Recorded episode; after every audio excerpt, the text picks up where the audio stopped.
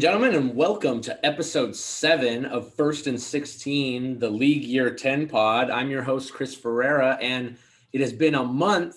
I've been without my co host, but he's back with me this week. Shane McKinney is here. How are you doing, Shane?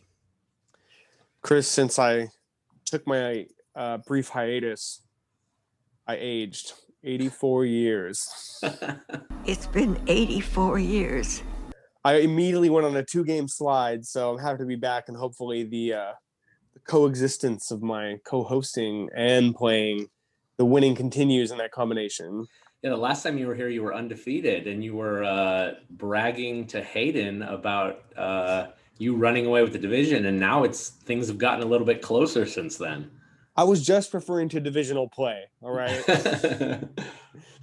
Which I can at least, uh, no matter how the next six or seven games go or whatever, the 3 0 still stands until we meet again. Yep, exactly. That's all that matters. And you guys will get one more shot at all those guys. We're also Yeah. joined. Um, we weren't able to get another league member on uh, this week's episode, but we're also joined with a like kind of special guest. He's sitting in my lap. His name is Banjo. He's my dog. He's terrified of the neighbor's dog, and he came upstairs crying. So he's joining us on the pod. If you hear a bark, that's him either agreeing or disagreeing with whatever me and Shane are saying in the moment. So It's well, not not a Barker soundbite. no, not a barker soundbite. It's an actual dog.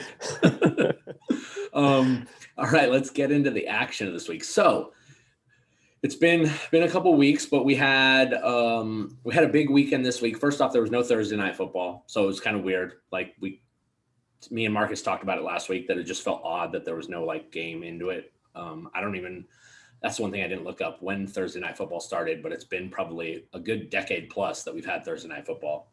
So that was odd. But then this Sunday was so awesome because it was our second league get together, the Jurassic Park party. And I think it was another huge success. Both of us were at it.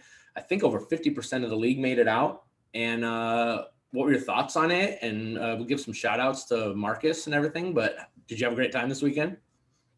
Oh, absolutely.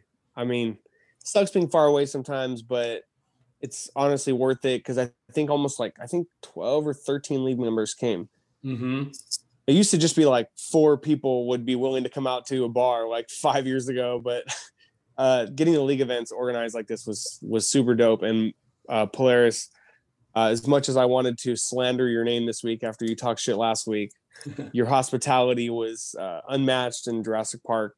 Really hosted a, a super cool event. Welcome to Jurassic Park.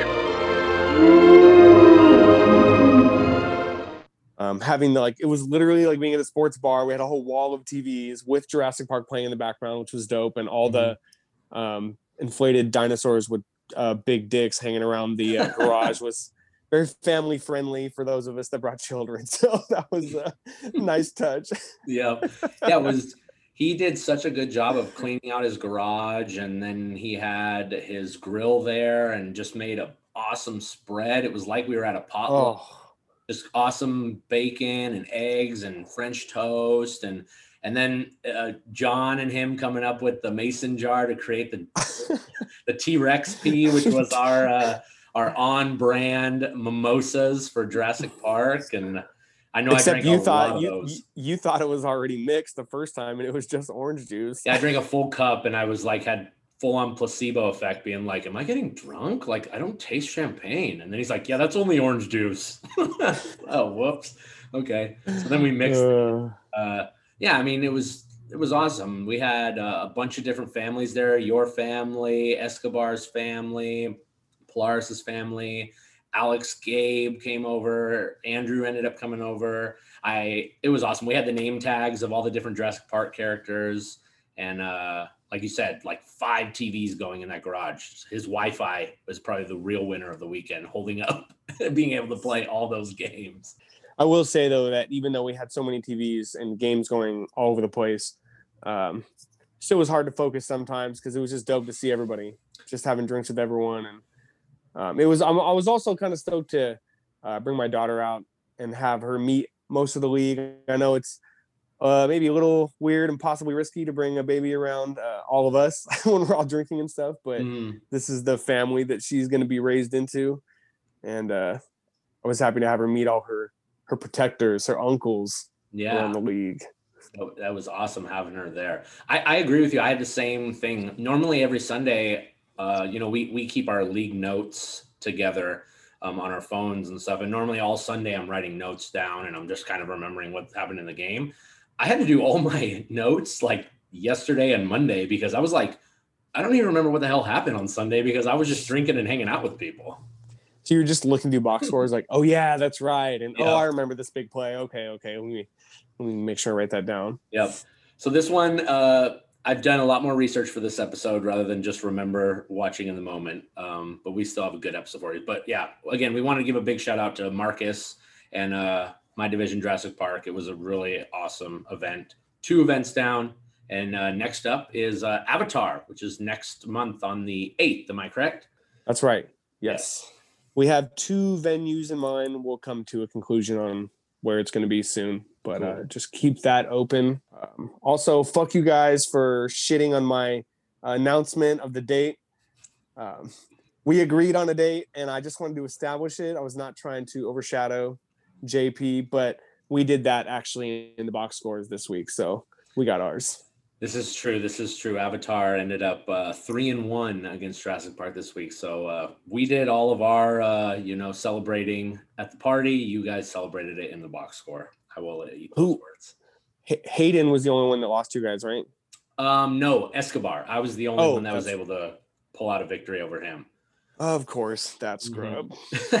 that scrub. He did have a bunch of people on bye weeks, but I I'm not. know, I I'm know, not I gonna- know. I'm not even going to let him use that as an excuse because I didn't have McCaffrey or Melvin Gordon. So gotcha, bitch. There you go, even playing field. Exactly. All right, let's dive into now some act, uh, some recaps of the week and talking about what happened last week before we give out awards and highlights and everything like that. First off, uh, I wanted to start off talking about this is going to sound like a random player we're going to talk about, but somebody who has lit not only the football world but the fantasy world on fire in like a super low key fashion. I feel like over the last year. Um, the question I pose is is Ryan Tannehill the MVP, not only of fantasy, but maybe football? Is he kind of getting himself into discussion? Because I want to give you this stat and then I'll let you talk. But since last year, it's a, a calendar year of this week that Ryan Ta- Tannehill took over for Marcus Mariota last year. Since he has taken over fantasy, he is quarterback two in 15 games of action. In real football, he is 12 and 3 for the Titans with over 3,700 yards passing, 34 touchdowns, and only seven picks. So the man has just been unreal, and the Titans are sitting at um, 5 and 0. Uh, thoughts on Ryan Tannehill so far? Well, he definitely wasn't on anyone's like target board uh, No. coming into last season. And then what he takes over early in the season or middle early ish, I guess. Yep. hmm He just plays like really mistake free football. He's sort of like a more boring version of Russ this season. And uh, I mean, he he'll throw to his tight ends. He's made Firkser, whoever the hell that was, two weeks ago. Um, Yep. Another Harvard grad. Yeah, another Harvard grad. Like he's made him a top five waiver like grab. I feel like this week, if well, that's if Jonnu doesn't play. Um, I don't know. Like Tannehill is really freaking good, and I didn't really realize that until he finally was on a consistently good offense for a season's worth. Like that's, I feel like this is the most stability he's had. I was not on board with the Tannehill. Uh, I thought last year was a huge fluke. I just couldn't get the Miami years out of my mind. And now, though, now that he's away from Adam Gase and we're seeing how much of a disaster Adam Gase is, uh, maybe that was the problem with him in Miami because ever since he got away from him, he has just been amazing. And like you said, he doesn't turn the ball over. It helps that you have arguably the best running back in football behind you and Derrick Henry, who can get you, you know, if you need four yards, he's going to get you four yards. And as we saw this last Sunday, just absolutely tearing apart that Texans defense. But it allows defenses to have to like, you know, focus so much on the run that he doesn't he doesn't have to uh he doesn't really have to be Aaron Rodgers or Russ where he has to win the game on his own. He can just make smart decisions, not turn the ball over. He he doesn't have to. Uh, be too crazy, which is why I don't know the fact that he has Derrick Henry is probably the reason that he wouldn't win an MVP um, Mhm. because he has a thoroughbred in the backfield that basically carries that offense at all times. Whenever they're struggling, he'll move the chains. hmm Um, and he really opens up everything for him. Yeah. But I mean, not only does he have Henry though. I mean, Jonnu Smith is playing like a top five tight end right now, and uh, AJ Brown came back like on limited ability and scored immediately as soon as he entered the game. Um, so probably him. I bet him at his healthiest, most consistent is at least that's wide receiver one in our league at top sixteen. hmm Um, he has weapons all over the place. He's just, I don't know, and I wonder how much credit um, Vrabel should be given in all That's of this. true. You know, is it the skill players or is he really like he really turned it around? Because they look like they were struggling last season. Like to get any kind of real offensive momentum going, it was just Derrick Henry, Yeah. and then they really picked up. And this season, it's like, man, they're killing everyone. It's like true. Is Vrabel starting to really uh, take that Belichick, uh, become one of the first Belichick disciples Yeah. to really become that super successful because all the other ones have really fizzled out. Although, um, what was his name? Coach for us, and now coaches back with the Patriots again. Mick, McDaniels Mick, yeah, that's right, McDaniels. I mean, what who did he have with us? Kyle Orton and Tim Tebow. and Tim Tebow. So Yeah. I mean, Mhm. I would say Tannehill's probably a cut above those uh, those two guys. Mhm. Maybe he was shortchanging the attempt he had with us, but yeah, there's something about the, the Belichick coaching tree is really shining through with him, but not so much uh, who's coaching in Detroit. Patricia. Yeah, he's struggling. Yeah. So many others too. I mean, uh, who just got fired in Houston. Bill O'Brien was also O'Brien, yeah. Yeah. Even though they went to a bunch of playoffs, but still. But I mean, if if there's one thing that we can say that this is where we'll give a shout out to Hayden. Hayden, it was a great he I remember him at the draft after he took Daniel talking him up, and I just wasn't drinking the Kool-Aid, but hats off to Hayden get finding him a gold mine later in the draft. No kidding. No kidding. But as you said, the real probably X factor of this team is Derrick Henry, and he is unreal. That run that he had, the 94 yard touchdown run, oh my God. Is he's got to be the only player in NFL history with a 90 plus yard touchdown in consecutive seasons? Yeah, He's a freak. he's a freak. The Titans, they just look good. They're 5 and 0. Um, they, they even dealing with COVID, they still were able to come out with like no practice and all their players out and stuff. So they're a scary team. I mean, they went to the AFC Championship last year. We'll see if they uh, can improve off of that. I mean, they really got to focus on really Kansas City was their kryptonite. They showed they showed that they were able to shut down Lamar Jackson. So I don't think they're worried about Baltimore, but it's just Kansas City that was their the hump they couldn't It- get over. It's it that's very true. Last year though, Tennessee did sort of seem a little bit like an imposter in the AFC championship. Like you no one really felt like they were gonna go to the Super Bowl. I mean, Mhm. And now this year, them coming out undefeated, um, they were they're shutting everyone up. I mean, they're winning they were doing better than the Chiefs right now. Yep. The downside of uh, this week, we'll talk about some injuries real quick, moving off of Tennessee. The Eagles, again, and 49ers, the two probably most injured teams. I feel like their entire depth chart starting of the year is now on IR or out, especially Miles Sanders and hurting your team. Zach Ertz. Sanders is going to be out probably one to two weeks, and it's looking like Zach Ertz uh, is probably going to be out a month. Just decimated. Uh, I know that you were telling me the other day just how frustrated you've been with Zach Ertz this season. Yeah, I wouldn't say I'm losing anything with him not playing. Let's be honest. I'm pretty sure he's put up a goose egg and one or two more like m- minus three, three or less games. Been targeted a gang. He's like the AJ Green, but of the tight end position this season. Targeted so much, but Mhm. they've just been so inept. And now their stars are Fulgham and Greg Ward And Boston Scott. and Rogers, who I just took for like eight bucks off FAAB this week. Yeah.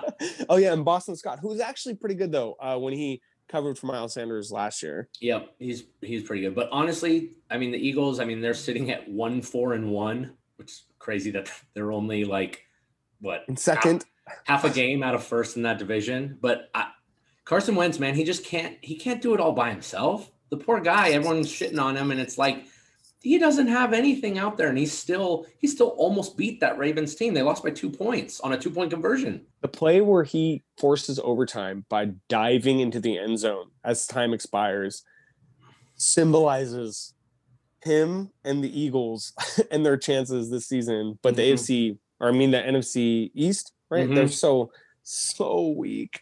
So That might be enough. I mean, I think they're actually favored statistically to win the division at six, nine, and one.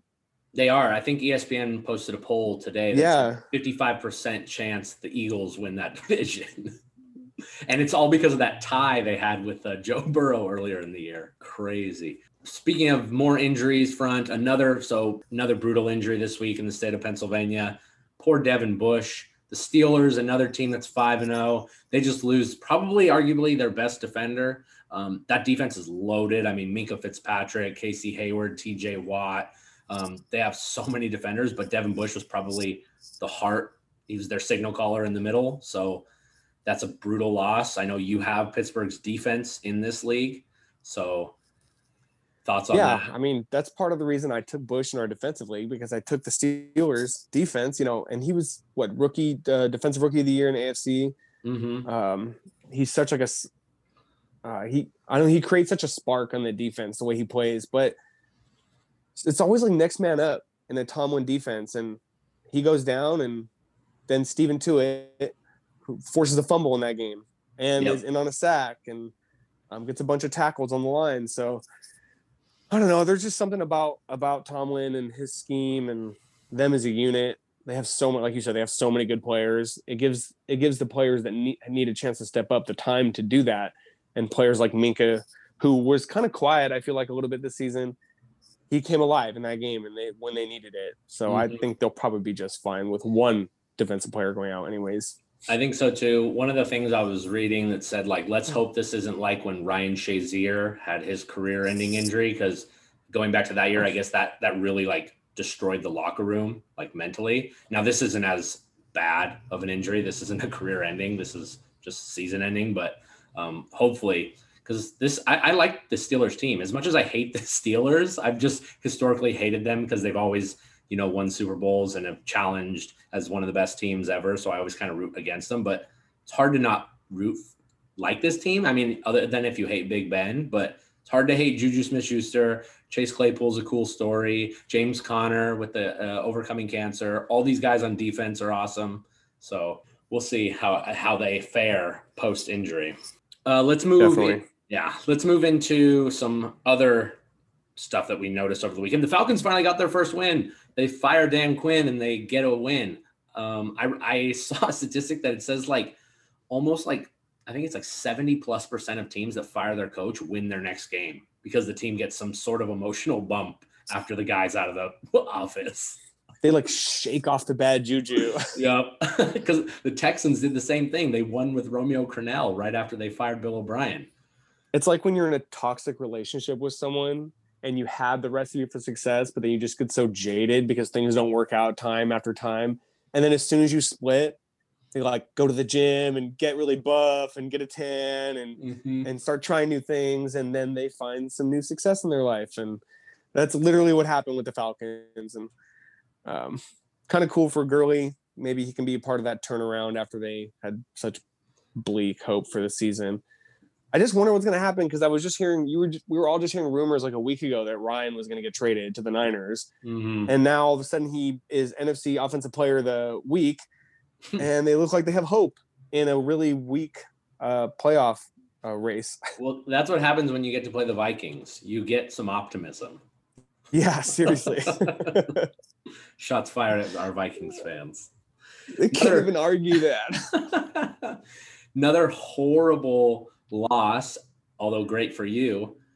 Was this Bill Belichick's worst loss? How did the Broncos kick six field goals and beat him this week? that was bad honestly because we still have a lot of defensive players missing on our team Yeah. we should not have been able to out scheme them like that. And but that maybe that speaks volumes for Drew Lock being back.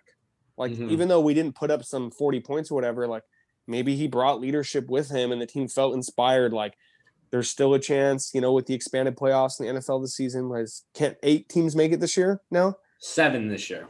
Oh, seven. Okay, so there's Mhm. still a big percentage, you know, chance to to become a fringe playoff team and get hot at the right time. That's that's happened. Yep. Um, and Tim Patrick has been stepping up. Uh, respect to the the fad pickup. hmm Beat Mina by a dollar for him. Shout out to Mina for betting thirty, and I got him at thirty one.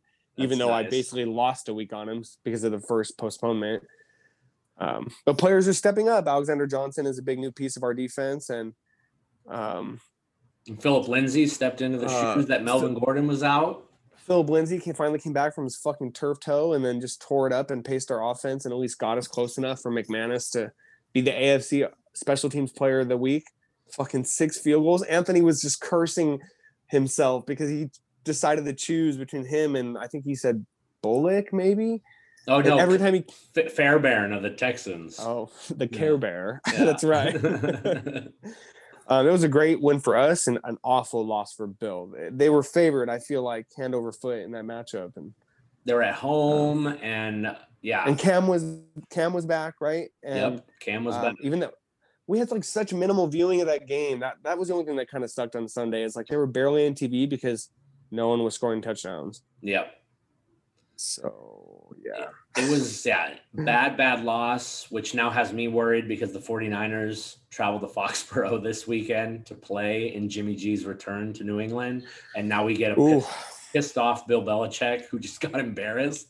So even though we're coming off a good win, so that makes me nervous. But uh, back to your Broncos, I think like you guys haven't really had a fair shake this whole year because you've never had your full complement of guys out there, whether it's mm-mm. Sutton getting hurt, Fant keep getting hurt, Lock was hurt, Gordon now being the one who's out. Uh, hopefully he'll be back. But yeah, and then your defense is uh, all in shambles with Von getting hurt too. So I feel like there were such high hopes for the Broncos this year, but still, who knows? Maybe they're able Yeah. to now, with getting pieces together, rally and have a decent second half of the season. Hey, next man up, right? Mm-hmm.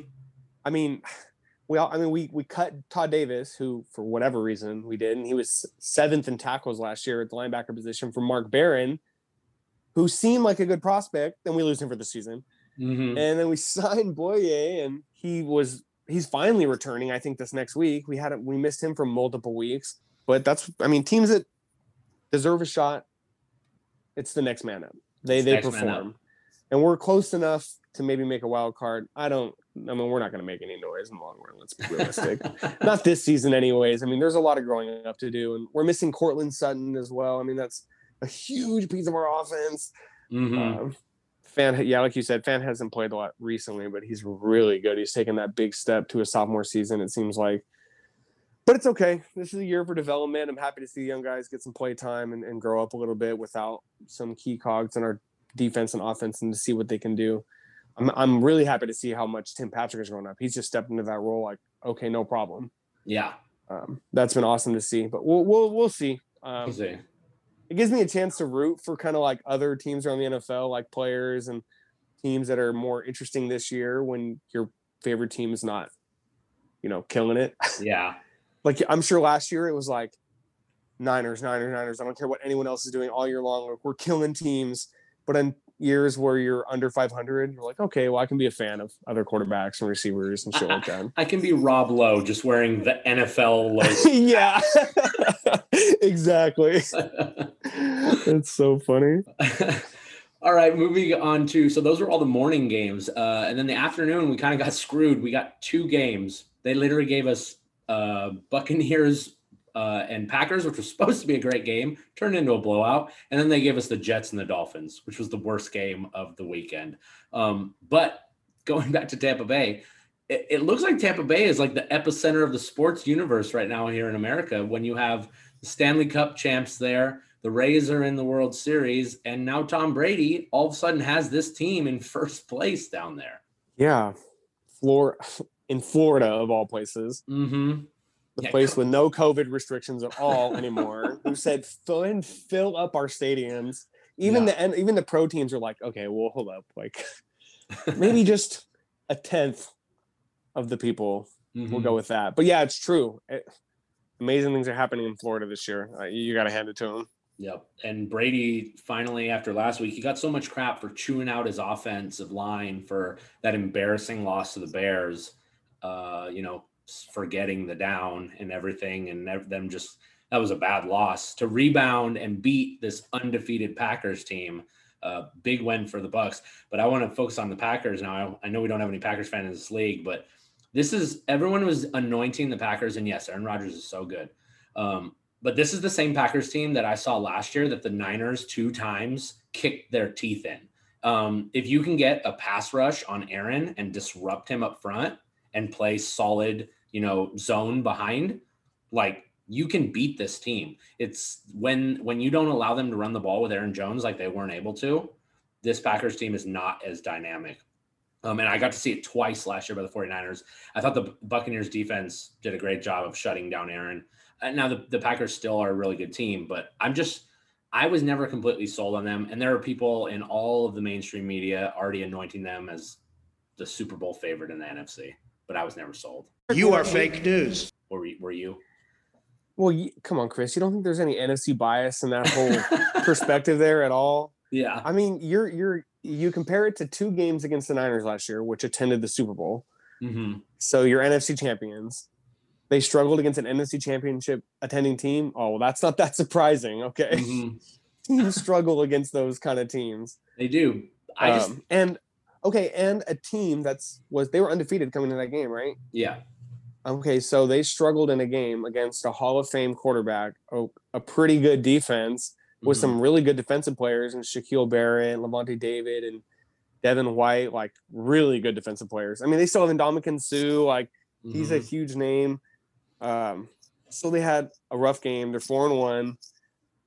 You don't think it's too early in the season to say, you know what, they were actually fucking scrubs all along you just, didn't take the mask off them. They just they stumbled a little bit. I just don't think they're built for December football. Like they're more of a finesse team to me. I don't think they're as physical. And when a team pushes back on them, Aaron Rodgers sometimes folds. I think he's too like when he threw that pick six, it was like literally that. And they were up 10-0. He threw that pick six, and the game was like over.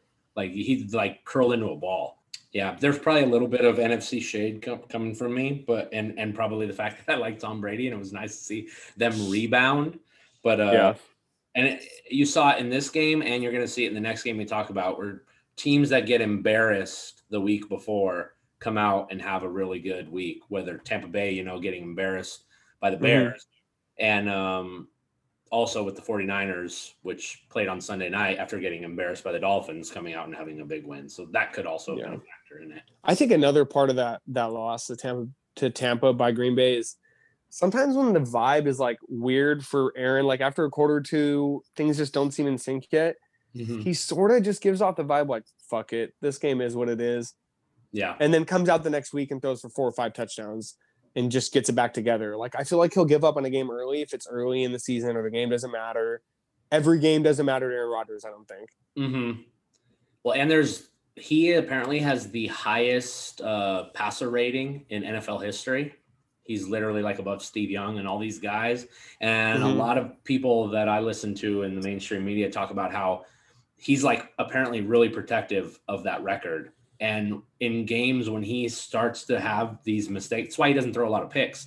When he start when he has a pick like that or uh, several turnovers, he will be Mister like check down. He doesn't ever want to really force the issue because he doesn't want to have these mm. catastrophic games that really ruin that record for him. Yeah, because he has the title, so that part's mm-hmm. locked up. Yep. But he needs to protect his numbers. Exactly. So that that makes total sense because you could just see Aaron being like that, mm-hmm. him bragging about his numbers. It's like on as an analyst or something um, down the line, and we just fucking hate listening to him. yeah. So that's that's my shade. I wanted to throw at the Packers. Uh, we'll move off them. So let's move over. Uh, we'll finish up uh, the games of the week. 49ers played the Rams. Just again, further proof that Kyle Shanahan is better coach than Sean McVay, and Sean McVay is just an assistant of his and a product of him. Jimmy G rebounds, 4 0 career against the Rams, and uh, all the YAC Bros scored. George Kittle, huge touchdown. Deebo Samuel on a sweet reverse, and uh, Brandon Aiyuk got a touchdown. So I've been posting all those YAC Bros memes. Uh, they're awesome. But downside, Raheem Mostert goes on IR, looking like easily three weeks. They're saying it could be like the Christian McCaffrey injury because it's a high ankle sprain. So you potentially could be six weeks without uh, Raheem Mostert. Sucks for not only the Niners, but for Dan, who uh, has both uh, Mostert and Joe Mixon, who got banged up too. So Dan has some some injuries to deal with at running back. But uh, I was a proud 49ers fan watching the 49ers rebound after that embarrassing loss. I always love when we can beat the Rams.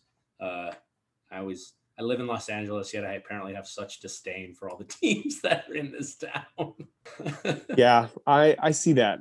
hmm Well, I don't think either of y'all are championship contending teams at the moment. So No, this is this is just your this is just your rivalry and your hate for them right now. Yeah. yep. So that that wrapped up Sunday for us, and then Monday we had two games on Monday. We'll finish this up quickly before we move into the the awards and everything. But Monday, uh, what we thought was going to be an amazing, maybe you know, like you remember when Mahomes played Goff and that fifty point shootout. I thought that's what maybe we'd get when Josh Allen and Mahomes squared off, but Mother Nature had other plans for us as it was pouring freaking rain in Buffalo. I know that's that was such a downer. Mhm. And I was like I, was telling you before I I was so anxious about who to start at receiver and I started John Brown at the last second who got me a goose egg. Thank God it was irrelevant. It didn't matter my matchup, but he had an immediate like he threw like from the 30 to the back of the end zone. He threw like 80 yards to John Brown in the Mhm. first quarter. And I'm thinking, here we go. Yep. This is going down. But I couldn't even tell it was raining, honestly. It was raining so light. So it was just made basically, it made it hard to throw. It was like the check down game for the Chiefs. Um, and Mahomes kept it for like way more three to six yard runs than I think he had any other part of the season. They were just moving the chains with him and Helaire. hmm Did you see that sick boot that Mahomes had where he like accidentally crossed the line of scrimmage and like ran backwards like he was about to throw, but then he realized, oh shit, I passed the line of scrimmage and had to spin around and got the first. yeah. I think he was, he threw them off because he threw himself off. Mm-hmm. Everybody was thrown off the scent on that. No, they didn't give him the first. Oh no no no! They that's right. They didn't. They went because for it Andy on Reid, fourth and one. Andy Reid was trying to get a review and he was hot because they basically just ignored that and moved on to the next play. He- I thought the spot was really good. It was like six inches shy, and then another Chiefs running back aside from Helaire gets a rushing touchdown yet again. Yet again. Uh, yet you're, right, you're right. Yeah, there, there was a fourth and one on that play, and they scored on the fourth and one on a touchdown run. Mhm. They just continue to find ways to make sure Lair doesn't score. But he had It's his okay. best. He had his best game as a as uh, as a chief. I think what he had twenty like six carries and hundred and like twenty plus yards. So He had like 160 yards rushing. wow. And he is. I just looked it up because of the bye week for Kamara. Uh, Edwards-Helaire just passed Kamara for uh, all-purpose yards on the season. He's number one right now in the NFL in all-purpose yards. So not bad for a rookie. I hate the Chiefs. God, I can't believe they have Bell. I know. And then they get Bell this week, who had to sit out because of the COVID testing and everything. So their offense is just going to get any better. And they just beat arguably probably one of the most formidable teams that they'll have to face in the playoffs. Um, but honestly, as we've seen, it's it's better to beat a team, or sorry, it's better to lose to a team in the regular season if you are going to play them again in the playoffs. We've seen that in NFL history where the Giants lost to the Patriots in the regular season and then beat them in the Super Bowl. Um, Mhm. We've seen it several other times happen. I don't count the Bills out yet. I know the Chiefs are the favorite, but I still think the Bills have a really good team, and it was just just just a bad game for Josh Allen and the crew. I agree. hmm Didn't really seem like they adapted to the uh, to the weather factors very well, and um, not having Brown like be as effective, not Mhm. having that long passing game, kind of like I don't know, it just made them seem off. Yeah. The other Monday night game was uh, a blowout. We won't even talk about it much. Just uh, Monday night meltdown for the Cowboys. Zeke fumbles twice, underwhelming. Drake ends up with a walk-off touchdown for Anthony, and uh, the Cowboys are somehow still in first place, two and four, but uh, are atrocious. Uh, everything just looked bad. Um, so I feel bad for our Cowboys fans. Not really, but uh, yeah, that was that was a bad game. Uh, Look- quick, quick, real quick. Uh, Mhm. Cam had a brilliant idea. Cam Anderson, the Cowboys need to call for Fitzpatrick. if he slotted into that offense with those kind of weapons, that dude would throw for five thousand yards. It's true. I think they need to. I think they need uh, some offensive line help. Like three of their starters are out. It's it's rough on that offensive line right now. It's it's bad. Bad. Speaking of Fitzpatrick, the last thing we'll touch on before we go into the awards is the big breaking news this week. Tua Tagovailoa is getting the call to action. Dolphins bye week. He's going to get the start. Me and Shane are on opposite ends of the spectrum. I think it's the right time. Shane thinks uh, not. Thoughts on the Tua start? They're finally in playoff contention, and they bench their quarterback. Mm-hmm. I mean, this if if this isn't the most Dolphins move ever, then um, they they deserve the the failure they're going to get from Tua by bringing him too early. And I mean, Fitzpatrick was like a top ten quarterback.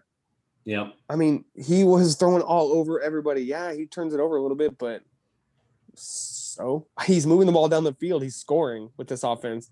Now Tua has to grow. They're basically saying, okay, you have two weeks to start. We're in second place. We're finally in front of the Patriots for the first time in forever. Mm-hmm. Um, don't fuck it up. It's true. It sucks. He has uh he at least gets two weeks. They did it on the bye. I feel like Brian Flores probably planned that. He probably uh was gonna aim for the bye. That was probably the whole plan. And I bet when they put him in at the end of the game last week, they just wanted to give him see how he would be live. And the moment they saw him, they're like, all right, he's healthy. Let's go. Because the health, I feel like, was one of the main issues why he didn't get the start from the beginning. But I agree. I feel so bad when the Fitz when the Patrick news came out today about him being heartbroken. That kind of like broke my heart a little. I did feel terrible for this guy. He's 37 and he's having arguably one of the best starts of his career, and uh, he looks like he has so much fun out there. But again, I I look at it as from the Dolphins. They know they're not going to win this year. Like they're not going to win a Super Bowl with Fitzpatrick, so it's best to get the young guy in right now. I also think another big thing is because when they traded Laremy Tunsil to the Texans two years ago or a year ago, they got two first round picks for that. Um, and the Texans right now are god awful, and that might be a top five pick. So they have that pick, which I was reading about saying that this could be why they're starting Tua now is because they need to know right now if they need to maybe go get another quarterback in this draft. Because if the Texans have the worst record, which I don't think will happen, but if they do, could they go after Trevor Lawrence or somebody like that? Well, And they then- keep finding ways to lose. It's very possible. Yep. So that's probably why they forced the hand.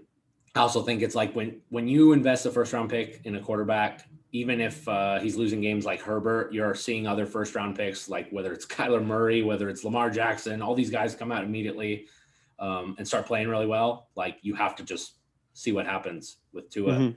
So I see it from that end, but I do feel terrible for Fitzpatrick. All right.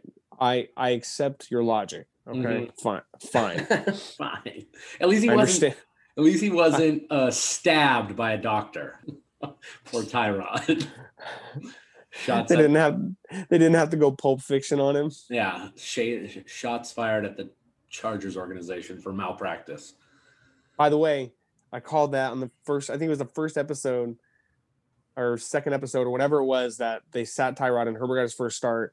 And I said that Tyrod would not take another meaningful snap for the rest of the season. And since then, they came out and said that Herbert is our guy for the rest of the year. And it, it's official. He's our guy. He is the guy. Even if he's 0 and 4, he's uh he's putting up the numbers. So he looks like uh, it's just a learning season for him, but he looks he looks Oh, yeah. dynamic. Her- Herbert looks good. all these young quarterbacks. All right, let's move into the highlights and lowlights. That was kind of a long recap, but a lot of fun stuff this weekend, so we wanted to touch on it. Uh, we'll kind of rapid fire through this. Uh, no real big FAAB FAAB spenders this week. Um, Mina combined to spend 25 on both Corey Clement and McManus. It makes sense because he has uh, Miles Sanders, so he needed just a emergency fill in. Smart to add McManus after that massive week.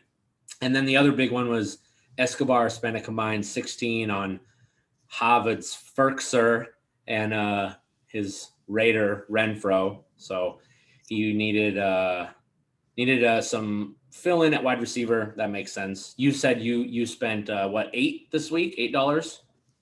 Yeah. I bid eight on Rogers and seven on Firkser. Mm. Figured I'll get one or the other. I need a backup tight end, a little depth there. Um, I wonder how much. Do you know how much Firkser went for? I think he went for eight. I think he got Oh. you by one. it's it's honestly fine. I'm probably just gonna roll out Fells. I mean, my tight end position has been bleak this season as it is. So Mhm. Yeah, we'll see if these are any, you know, move the needle guys. Maybe Mina, maybe Corey Clement gets some run while Sanders is out, but he'll have a battle with uh, Boston Scott. But we'll see. Not a lot of move, moves this week after several weeks of people spending lots and lots of money. There were some trades though this week. I'll give you. I want to see your reaction on it because I talked to Marcus a little bit about it. But first, it was let's talk about all the deals.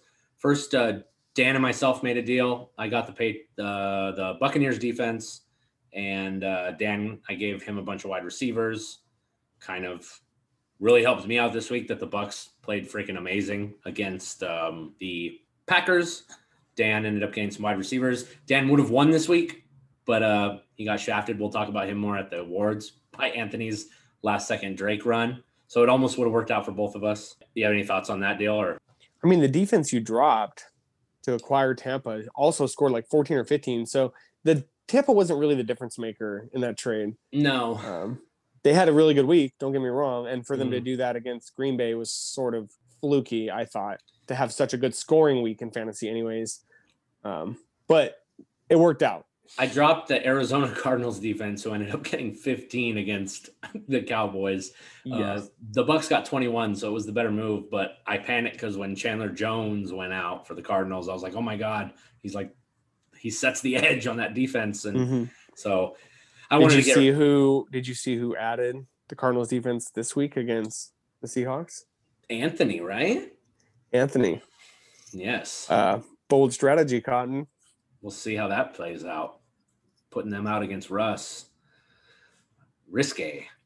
Mhm. Speaking of Anthony, the other move was Anthony and Andrew. This was probably the biggest move of the weekend where um, they swapped, I think, three or four players. Anthony ends up getting his new starting quarterback in Matt Ryan, and he also gets some depth pieces like Jerry Jeudy and Joshua Kelley. And Andrew gets the injured Nick Chubb, going to play the waiting game. And uh, Andrew decides to go all in on Joe Burrow for the trade. He wanted to move off of uh, Ryan to start playing the rookie. Uh, thoughts on that deal? I thought it was win-win. Yep. Um, and Andrew is going with his guy. He no longer has to argue with his brain and his heart anymore. He just goes with Burrow, which now they're one and the same. Mm-hmm. And Burrow's throwing like he he's putting up good volume. Yeah. Whether or not he's putting up four touchdowns a game isn't is not the story yet, but he's going to give him probably 300 yards almost every week. That's that's a good starting quarterback. So, um, I, I mean, I thought it was win-win honestly. And Studio Ghibli is, I feel like tight. Mhm. you look at total scoring. So um, there's time for a couple of those young players on this team to pan out and maybe get hot at the right time at the end of the season. I think Yeah. it's good for both though. I think so too. I think Anthony needed to win now, and he couldn't wait for Chubb and Ekeler to get healthy. And Mhm. Andrew needed some help at running back, and figured maybe he could survive until Chubb got around. And and if he does, Chubb's a great piece at the end of the season to be getting on your Uh, roster. yeah. Yeah, if he's like 500 right around playoff time, and then he Mhm. comes back and immediately becomes a top 16 uh, running back, which is likely Yep. from the time he starts playing on. Yeah, that could be huge. Could be huge. Could be huge. Um, and then the last trade of the week was Anthony uh, and Cameron. This one was more at the wire. Anthony gets uh, Darren Waller from Cameron. Mhm. Cameron gets depth pieces like uh, Latavius Murray and some other people to fill out his roster that has been. Oh, and Julian Edelman. Anthony getting a tight end. Both these teams. We'll talk about Cameron more later, but uh, I mean, Anthony did what he needed. Anthony did what he needed to do. He got a quarterback. Well, we've seen Anthony now remodel his team. Anthony has got his quarterback, he got a tight end, and uh, Mhm. Anthony has made about I think like four trades now. So we, we knew that this was coming. Um, I'm not even. I'm not even confident that this is the team I'm going to play against. it's true. could could completely change by the end of the week. Up to half of his lineup could be different. So we will see. I Mm-hmm. don't know what I'm preparing for yet. Yep. we'll finish out these highlights and lowlights. Uh, shout out to Pineapple Express this week. Man, Pineapple Express goes 4 0 and sweeps Studio Ghibli. I've been up in here trying to get a motherfucking scholarship. Pineapple Express is currently, after me and Shane talked all that noise week one about everyone underperforming, is now the highest scoring division, and everyone is above 500 um, six weeks in. So that's impressive. When your last place team is sitting at three and three, um, it's pretty damn good division. Uh, another kind of unique shout out to your division, Avatar. You've had three different division leaders in the last three weeks. Since the last time we talked, when you beat Hayden, you were in the lead. Escobar quickly won a couple games and took the lead two weeks ago. And now Hayden has jumped into the lead in a tiebreaker fashion with you with a little bit more points for. So your division is looking super competitive as well at the top. Look at all those chickens. You nervous? Are you still as confident as you were uh, when you were last on here, Shane? Um, there's definitely points being put up in my division. I'll say that. And I believe I am third in scoring right now. So whatever I'm working through right now, I just need to work through it. Mm-hmm. but it's tight though. Honestly, like we're all having good weeks and down weeks. Um, like you said, what's it? It's so far it's been a three-headed monster, but then uh Brandon lost to Kyle, and Kyle's only a game or two um, out of contention in our division as well. So it's tight right now. Mm-hmm. And uh, Pineapple Express is good or whatever, I guess. So, anyways, moving on. Moving on. Last thing I wanted to touch on: the Raiders' offensive line all got sent home this week because of COVID. Really uh, bad news for Josh Jacobs and the Raiders. If you have any Raiders, I just wanted to touch on that. All right, let's get into awards and let's give out these awards, and we'll wrap this episode up. We kind of went long-winded and everything. Um, MVP award. Uh, we'll go every other, sir. I'll take the MVP. MVP award goes to our friend Kyle Derrick Henry. 212 yards rushing and two touchdowns, 52 yards receiving, 38.4 points this week. He is a monster. Congrats, Kyle, for the MVP award. Next up, we have the Beast Mode Award to our own Alex Whiting, who put an ass whooping on Reza this week. Mhm. And it was one of our matchups of the week coming in because both of them are putting up points and have good records. Um, but man, Alex's team went off 131.74, led the league this week. Yep, wasn't even close. Inconceivable. Second, uh, we talked last week about renaming this award. It's officially the first ever Robert Muldoon Clever Girl Eat You Alive Award. No longer the Dahmer because we're going Jurassic Park themed. Clever girl. This one also is going to go to Alex over Mike. 77.42 point differential, the biggest point differential on the season. Congrats, Alex, for beating your best friend into a pulpit. The participation award this week goes to Cameron Anderson. That is one big pile of shit. 52.4 points scored. I actually was just asking Chris uh, yesterday, I'm not the lowest scorer of the season, am I? And he said, no. Cameron beat that this week.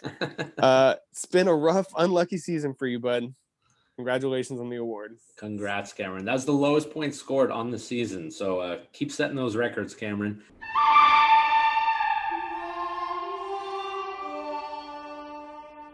Games of the week. This one was kind of tough, so I picked two. I want to give shout outs to both.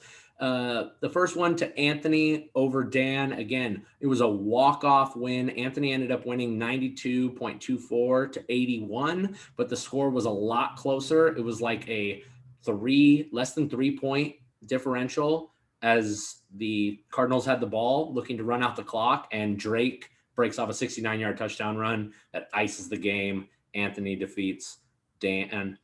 The other one I wanted to give a shout out to was Kyle getting a big win over Brandon. It was 116 to 96, but it was a lot closer than that. Uh, ended up with a goal line sequence at the end that decided the game where if Brandon would have got a touchdown from Zeke, he might have won the matchup. But Andy Dalton threw it three times in a row and ended up throwing it to Cooper for a touchdown, which iced the win for Kyle. Hats off to Kyle. Big win for you. Let's go to our favorite award now. The Rick Astley Award to Cam Bam, an 0 6 start to the four worst scores, sub 60. and his worst start to his league career. Woof.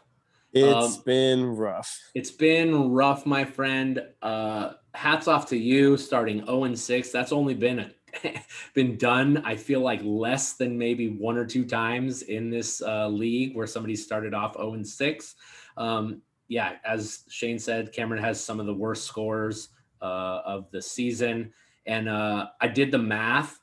If so, he's been out Michael Thomas. If Michael Thomas would have been healthy, and I took the average of Michael Thomas last year, where he scored 14 points a game, if he would have had Michael Thomas in his lineup, he'd be one in five. So it's not the Michael Thomas injury that's causing all the mayhem. It's been a rough start for Cameron.